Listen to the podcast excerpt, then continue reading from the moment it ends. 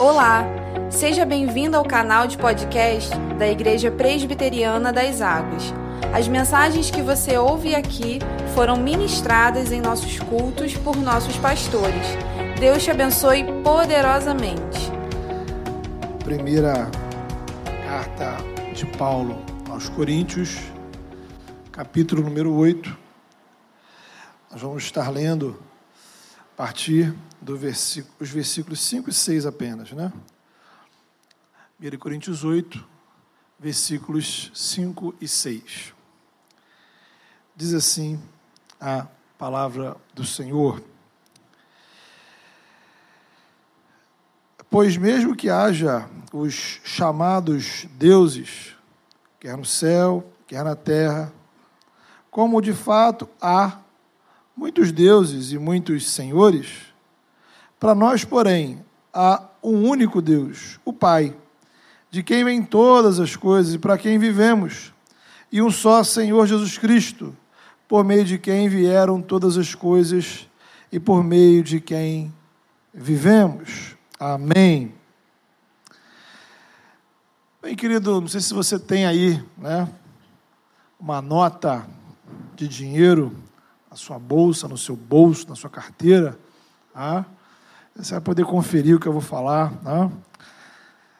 Na nota da nossa moeda, o real, tem uma frase que diz assim: Deus seja louvado. Está aí, nas nossas notas. Na nota do dólar, tem uma outra frase que é: Em Deus nós confiamos. Outra coisa interessante da nossa sociedade é a gente reparar na quantidade de músicas, né? músicas não cristãs, que trazem o nome de Deus, que falam alguma coisa sobre Deus, de todos os gêneros, né? do rock ao samba, do funk ao sertanejo. Tem lá letras que de alguma forma falam ou mencionam Deus. Também é uma coisa interessante a naturalidade com a qual a gente menciona né, é, expressões, fala expressões do tipo: Deus te abençoe. Qualquer coisa, né? A gente conversa na rua, qualquer lugar, né? Deus te abençoe. Até mesmo quem supostamente não acredita em Deus, fala do nome de Deus. Que Deus me ajude. Deus me livre. Tomara Deus que eu consiga. Deus me perdoe. Então, Deus continua em moda.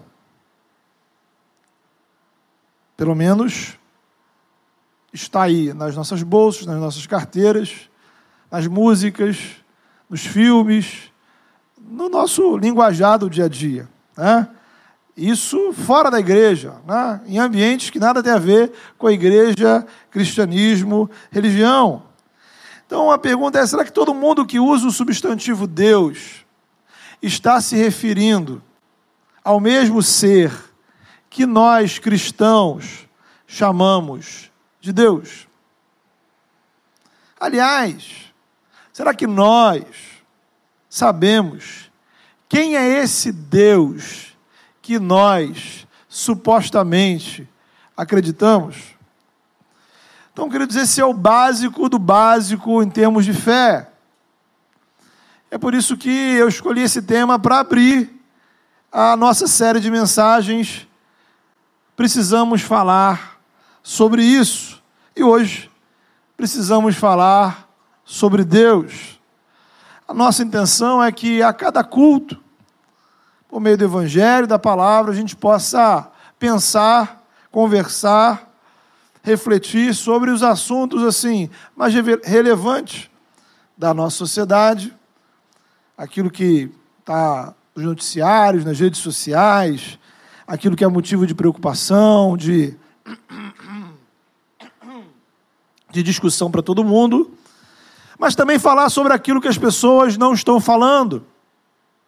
Temas importantes que às vezes são evitados, ignorados tratar também de temas que são centrais para a nossa fé, para a nossa espiritualidade, coisas que às vezes são mal entendidas, não compreendidas, tanto por quem está dentro da igreja, quanto por quem está fora da igreja. E aí chegamos em Deus. Precisamos falar sobre Deus. Ora, Deus é um assunto essencial para qualquer tipo de espiritualidade. Tá? É trágico que quando a gente acredita em Deus ou diz que acredita em Deus, mas não o conhecemos de maneira adequada. E a falta desse conhecimento adequado nos afeta, nos influencia. O desconhecimento sobre Deus vai produzir uma espiritualidade distorcida. O entendimento errado sobre quem Ele é nos levará a uma espiritualidade equivocada. Tem gente rejeitando Deus sem saber direito quem está rejeitando. Na verdade, muita gente diz não para Deus ou que afirma ter dificuldades em acreditar em Deus, está dizendo não para um determinado conceito de Deus que lhe foi apresentado, uma imagem de Deus ou uma caricatura de Deus que lhe apresentaram. E às vezes, de fato, esse conceito de Deus nada tem a ver com o Evangelho, nada tem a ver com a palavra de Deus. Então, para ser sincero, não sei se eu acredito no mesmo Deus que muitos cristãos pregam por aí. Então, até para rejeitar Deus de forma adequada, nós precisamos conhecê-lo adequadamente. Senão eu posso estar rejeitando apenas uma imitação, uma distorção, um Deus falsificado. Mas ainda, veja, é impossível amar quem a gente não conhece direito. Se eu acho que Deus é, de estranho, é de estranho, distante, ou vingativo, opressor, ou querer uma coisa assim meio abstrata, como uma energia, como é que o meu coração vai se encher de amor por esse Deus? Como servir a um Deus que nós não conhecemos?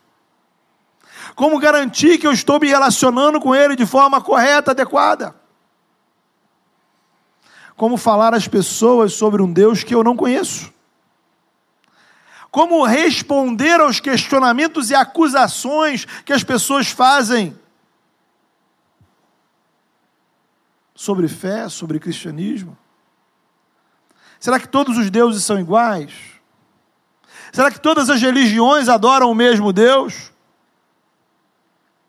Será que o Deus do Antigo Testamento é o mesmo Deus do Novo?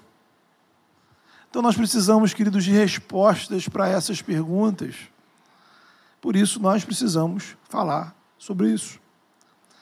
Então, para início de conversa, a Bíblia nos afirma que existe um único Deus. Acabamos aí no último domingo de passar meses estudando o profeta Isaías. E quantas vezes nós lemos em Isaías o Senhor dizer: Eu sou o Senhor, o primeiro e o último, fora de mim não há Deus, além de mim não há Deus. Eu sou o único.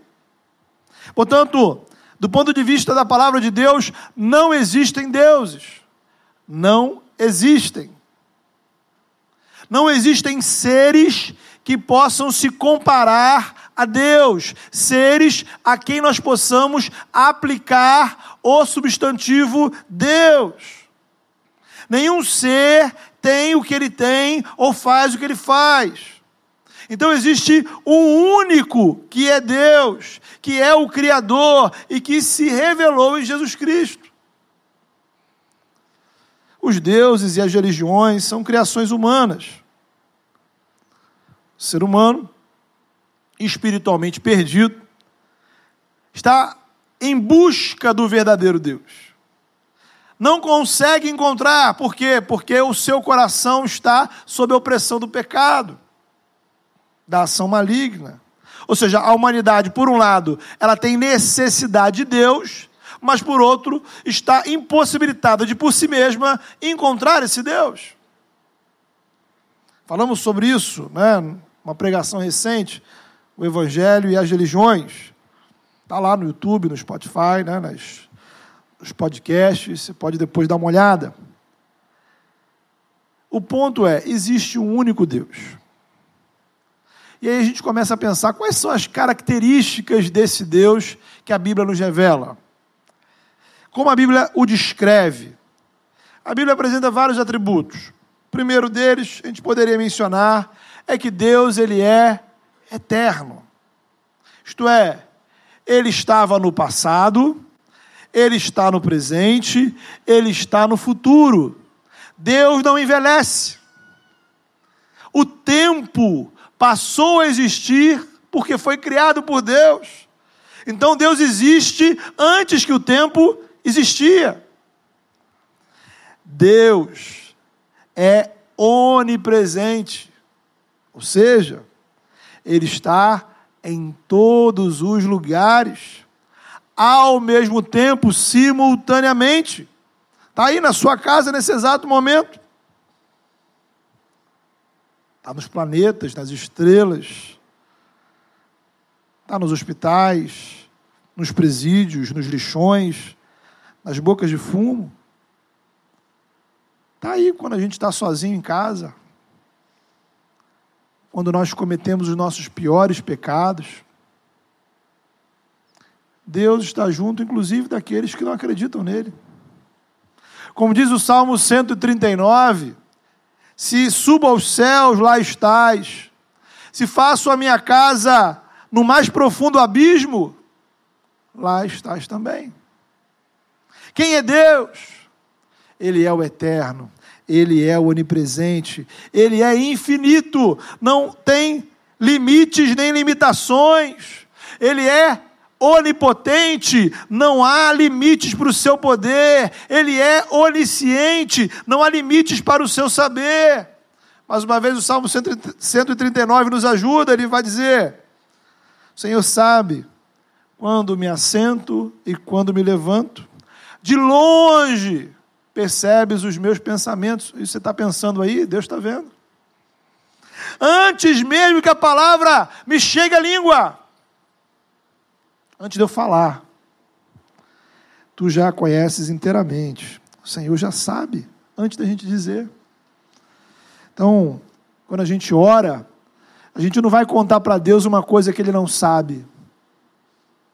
Quando a gente confessa um pecado, a gente não está informando Deus de, uma, de algo que era para Ele desconhecido. Nós estamos reconhecendo, admitindo exercendo sinceridade, mas não dando a Deus novas informações. Deus é perfeitamente santo, perfeitamente justo, Ele é amor. Veja, não é algo que Ele tem, não é algo que Ele faz de vez em quando. Sabe, às vezes Deus ama, às vezes Deus é justo, às vezes Deus é santo. Não. Ele é, é a sua essência, a sua natureza ele é espírito. Por isso nós não não é possível fazermos uma imagem desse Deus. Não é possível fazer uma estátua, um quadro, porque nenhuma imagem produzida por um ser humano poderia captar a glória de Deus. É uma impossibilidade. A mente humana, o cérebro humano, não é capaz de assimilar a grandiosidade dele porque Ele é o Senhor dos exércitos, o Alfa e o Ômega, o princípio e o fim, aquele que é, que era e que há de vir. Agora, esse Deus único, perfeito, resolveu criar. No princípio, criou Deus os céus e a terra. Então, aqui nós nos deparamos com outro aspecto interessante. Esse Deus único, onipresente, onipotente, onisciente, santo, eterno, ilimitado. É Deus Criador. Diante dele nós somos criação. Então, a partir desse momento, passou a existir duas realidades: o Criador e a criação, o Criador e a criatura. A criação veio a existir por vontade do Criador. É um mistério que, que parte da ciência, né? Que ignora Deus, não consegue explicar. A ciência consegue explicar muita coisa, muita coisa boa. Mas uma pergunta continua sem resposta. Por que, afinal de contas, existimos? Quem deu início? Quem apertou lá o botão de start? A Bíblia responde: o Deus único. O Deus que é maior que a criação, que é diferente da criação, que é anterior à criação. Por esse motivo, nós não encontramos Deus em uma árvore, ou no ar puro das montanhas, ou nos rios, ou nos animais, ou nos minerais energizados. A beleza da criação a diversidade da natureza, a grandiosidade do universo, a complexidade de tudo que existe, revela o poder do Criador. Salmo 19: os céus proclamam, os céus anunciam, os céus pregam, os céus são uma pregação da glória de Deus. Então a natureza aponta. É como um dedo, um sinal, uma seta que aponta para Deus, mas ela é diferente de Deus. A criação não é divina, somente Ele é Deus. Então, ao contemplar um pôr do sol incrível, é, ao passear numa cachoeira assim fantástica, fazer uma trilha numa floresta. Você pode constatar, você deve constatar que Deus é maravilhoso. A natureza, ela é a poesia de Deus. É a obra de arte do Criador. E ao contemplar tudo isso, nós devemos louvar, adorar, cultuar o artista o Pai de toda a criatividade, o Criador de todas as cores e formas dos grandes planetas, das galáxias, até as minúsculas plantas, insetos. Esse Deus, que é eterno, que é infinito, que é onipresente, que é onipotente, que é onisciente, que é perfeito em santidade, justiça e amor. É o Criador de todo o universo, de toda a natureza e do ser humano. Existimos porque Ele nos criou. Foi da vontade dele e Ele nos criou com um propósito, com uma finalidade, com uma intenção vivemos em comunhão com Ele. Então, querido, há um significado na sua existência. Há um propósito na sua existência. E esse propósito, esse significado está no relacionamento com Deus. Porque Ele nos criou a sua imagem e semelhança. Gênesis 1, 26. Veja, nós não temos a imagem e semelhança das árvores e animais. Nós não temos a imagem e semelhança dos rios, das montanhas ou das estrelas. Quem é semelhante a mim além de outro ser humano? Então, imagine Adão se fazendo essa pergunta. De tudo que existe ao meu redor, qual é a imagem com quem eu mais me identifico? E a resposta é Deus. Isso não significa que somos divinos. Não somos deuses nem semideuses. Continuamos criação. Porém, há uma conexão especial entre você e o Criador, entre nós e o Criador, uma conexão que o restante da criação não possui. Todas as coisas foram criadas por Deus, Todas as coisas trazem as digitais do Senhor, mas somente o ser humano é a imagem de Deus. Somente o ser humano foi chamado por Ele a um relacionamento especial com Ele, uma comunhão com Ele. A Bíblia vai chamar esse relacionamento de aliança. Deus faz aliança com a humanidade. Importante a gente perceber a motivação. Deus não precisa da gente. Deus é autossuficiente. Ele não estava assim, sentindo sozinho ou precisando de alguma coisa. Ele é completo em si mesmo, então ele nos criou por amor. Repare o contraste com a explicação científica.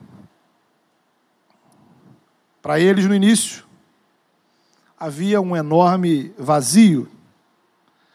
E depois uma sequência louca de coisas aleatórias começaram a acontecer. E ao final, depois de milhões de coincidências, temos o planeta Terra e a nossa vida.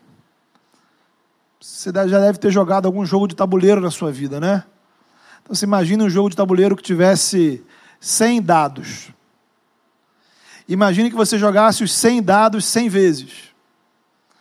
Calcule a possibilidade desses 100 dados 100 vezes caírem em 6. É isso que a ciência diz que aconteceu para a gente.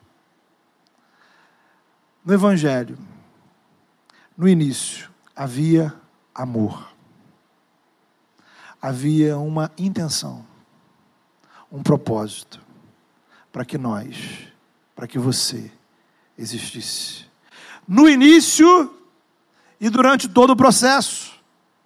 Um Deus soberano conduzindo, como um pintor pintando um quadro, um escritor escrevendo um romance, um artista fazendo a sua obra de arte.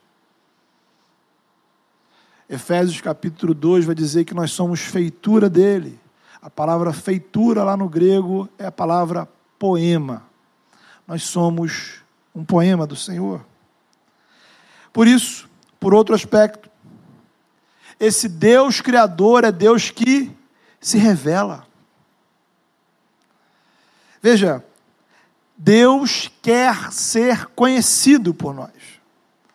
Não existe relacionamento e comunhão com o desconhecido. Sabe? Não adianta a gente falar assim, poxa, você precisa amar os marcianos né? se é que eles existem. A gente ama quem a gente conhece. Por isso, Deus veio ao nosso encontro. Conhecemos Deus porque Ele veio até nós. Então, o nosso conhecimento de Deus não é baseado em intuições, não é baseado ah, em descobertas misteriosas, em coisas secretas que só alguns têm acesso. Conhecemos Deus porque ele se revela pela palavra. Abraão ouviu a sua voz, Moisés ouviu a sua voz, os profetas ouviram a sua voz. E o apóstolo Paulo vai afirmar na carta a Timóteo que essas pessoas, esses homens inspirados pelo Espírito Santo, eles anunciaram ao povo o que ouviram e registraram a Sua palavra, para que nós, pessoas de todas as épocas e lugares,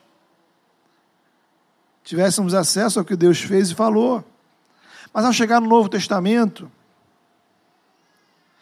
a revelação de Deus ganha um outro aspecto.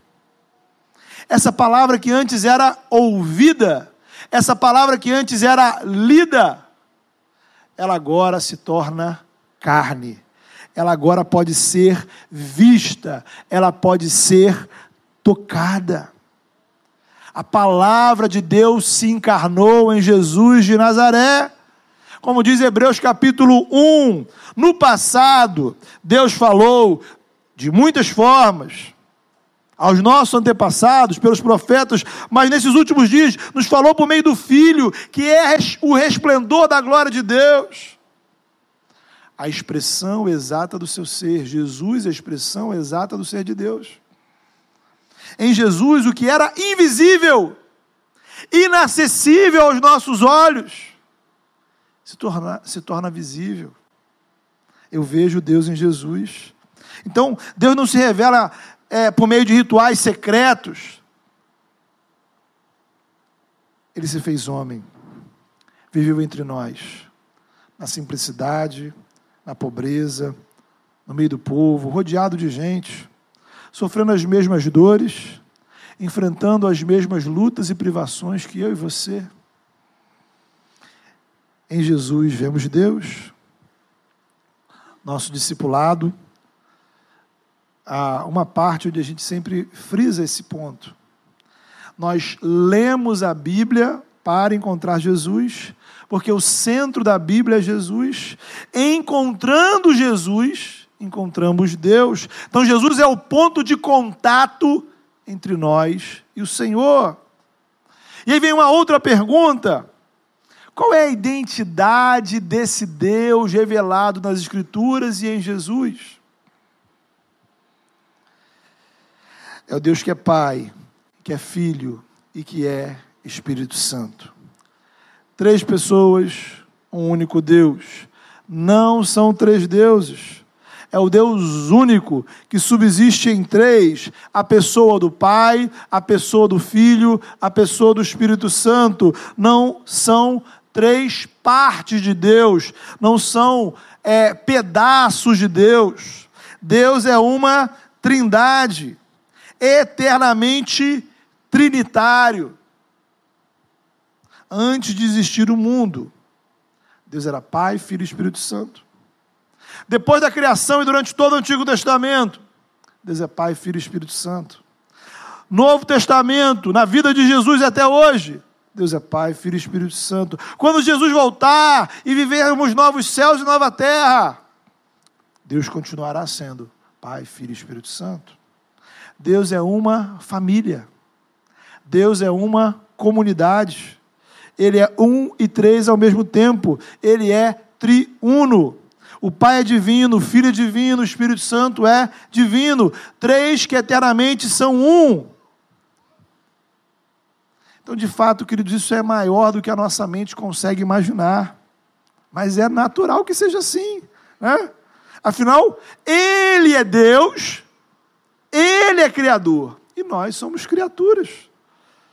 Eu sempre digo que, se nós entendêssemos Deus, Ele deixaria de ser Deus. Né? Agora, isso não significa que nós não conseguimos saber nada sobre Ele. Aí nos ajuda lá Deuteronômio 29, 29.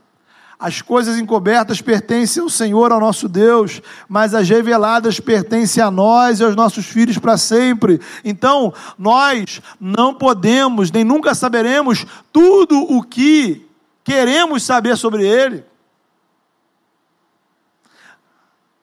Uma série de perguntas ficarão sem respostas. Uma série de perguntas estão além do que a nossa mente pode alcançar. Mas tudo que você precisa saber sobre Deus, tudo que é necessário para o seu relacionamento com Ele, está revelado na palavra e em Jesus. Veja que a palavra trindade, ela não aparece na Bíblia. Mas em vários versículos essa identidade trinitária de Deus é apresentada. Jesus vai ordenar aos seus discípulos: façam discípulos de todas as nações, batizando-os em nome do Pai, do Filho e do Espírito Santo. Segunda carta aos Coríntios, Paulo vai encerrar dizendo que a graça do Senhor Jesus Cristo, o amor de Deus o Pai e a comunhão do Espírito Santo sejam com todos vocês. Melhor ainda é a gente ver a unidade e a diversidade da ação da Trindade ao longo da história. A gente vai na criação. O Pai é o Criador, o Filho é o mediador da criação, o Espírito Santo é quem executa e organiza a criação.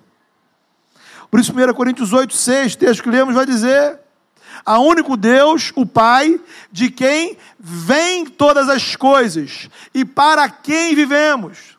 Dele vêm todas as coisas. Um só Senhor Jesus Cristo, por meio de quem vieram todas as coisas. O Evangelho de João vai afirmar: todas as coisas foram feitas por intermédio do Filho. Sem ele, nada do que existe teria sido feito. Então, ele não é o Criador, ele é o mediador, aquele por, por, através de quem as coisas se tornam realidade. Gênesis afirma que na criação o Espírito Santo estava sobre as águas. O Pai, o Filho e o Espírito Santo agem em unidade, mas com ministérios distintos. O Espírito, e aí a gente vê isso de forma mais clara ainda, quando a gente pensa em salvação. Deus Pai amou o mundo de tal maneira que enviou o seu Filho para nos trazer salvação. Quando cremos em Jesus, o Filho, somos reconciliados com Deus, o Pai, adotados como filhos de Deus. E aí, vemos em, o que está em Gálatas 4,6: porque vocês são filhos, Deus enviou o Espírito do seu Filho aos seus corações. O Espírito Santo passa a habitar na minha vida, me selando como propriedade exclusiva de Deus. Efésios 1,14, quando vocês ouviram e creram na palavra da verdade, o evangelho que os salvou, vocês foram selados, selados com o Santo Espírito da promessa. Então, Pai, Filho e Espírito Santo estão envolvidos em nossa salvação. Mais ainda, o nosso relacionamento com Deus acontece de maneira trinitária. Veja a oração. Nós oramos a Deus Pai. Foi como Jesus nos ensinou a orar. Pai nosso. Nós oramos através de Jesus. Tudo que pedides ao Pai em meu nome. E o Espírito Santo atua dentro de nós, porque tudo que Deus faz na sua vida, dentro de você, faz por meio do Espírito. Veja o culto. Adoramos a Deus não adoramos o Espírito Santo.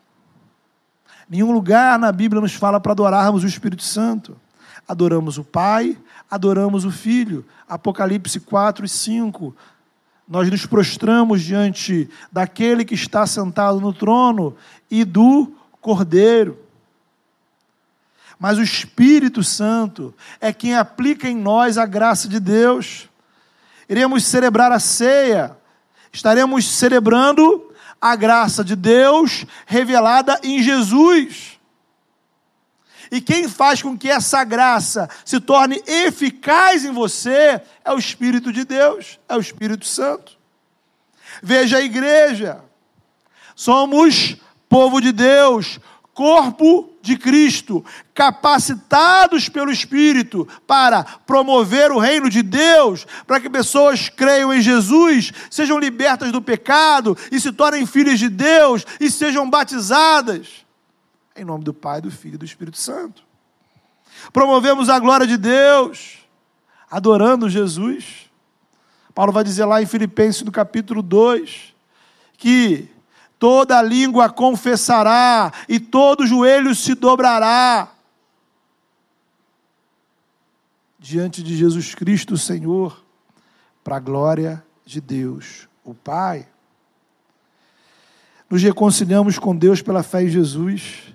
Chegamos à fé em Jesus porque o Espírito Santo nos regenera. Ele produz em nós um novo nascimento. Jesus disse a Nicodemos: Você precisa nascer do Espírito, nascer de novo. Recebemos o Espírito em nossa vida a partir do momento que cremos em Jesus. Então, esse é o nosso Deus, o único Deus, o Criador, que é Pai, que é Filho, que é Espírito Santo, o Deus que precisamos conhecer, o Deus que precisamos amar, o Deus que precisamos servir, o Deus que nos criou para o relacionamento com Ele. Aí, lembramos que o pecado produziu um desvio de propósito, sabe? Um desvio de finalidade em nossa existência. Você foi criado para Deus o pecado te leva para outras motivações. E aí procuramos outras finalidades para a nossa existência. Várias outras. Sucesso, dinheiro, prazer, fama, conquistas, realizações. Mas nada disso preenche o nosso coração. O pecado produz em nós uma visão distorcida de Deus. O pecado nos leva a uma adoração distorcida, equivocada. O pecado nos leva às superstições, à idolatria, à incredulidade. O pecado, muitas vezes, produz em nós uma caricatura de Deus, a ponto de nós rejeitarmos.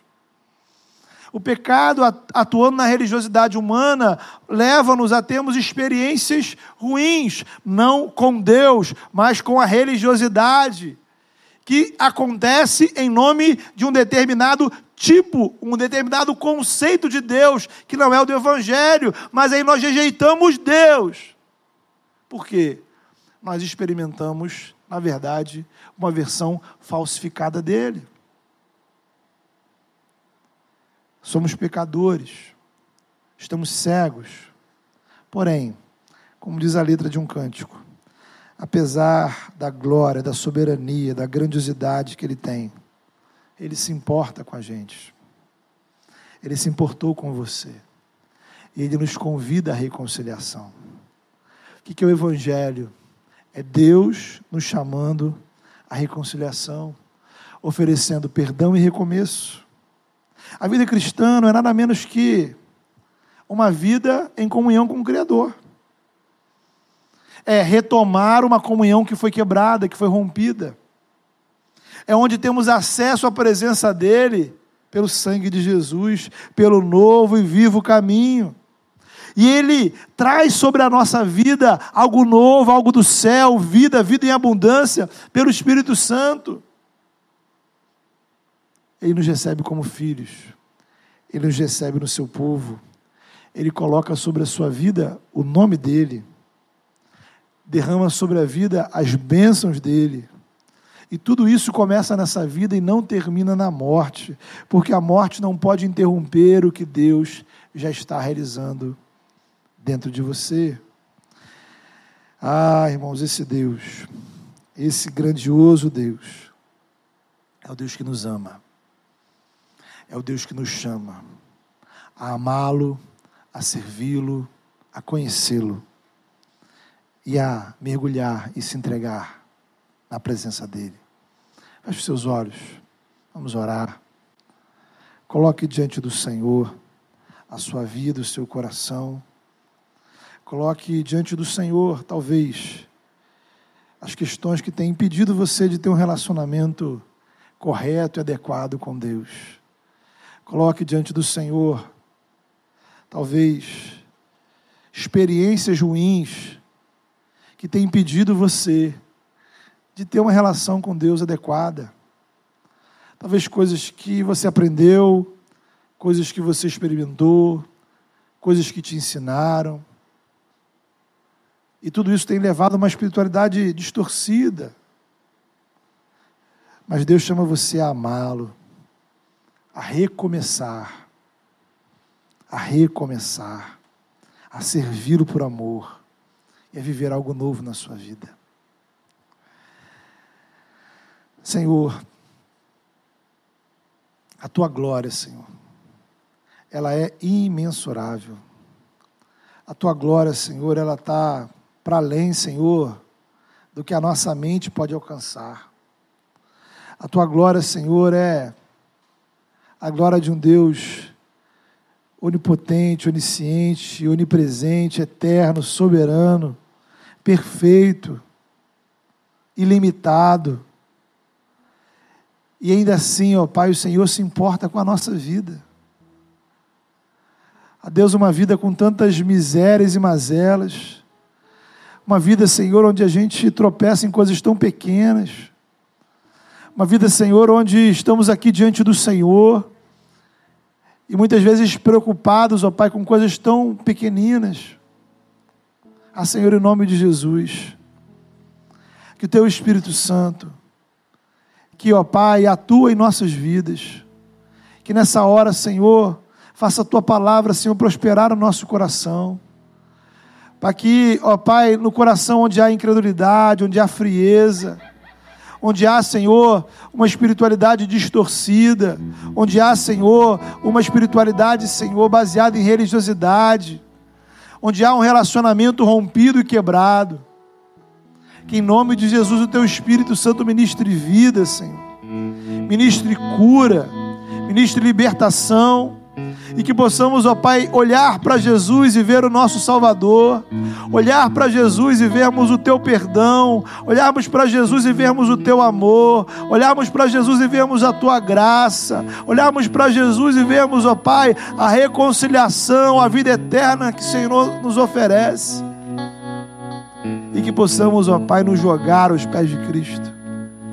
Que possamos, ó Pai, mergulhar na Tua graça que possamos, ó Pai, realmente crer e confessar que Jesus é o nosso Salvador, que nós queremos, ó Pai, sermos teus filhos, porque o Senhor nos o Senhor se apresenta, Senhor, como Pai.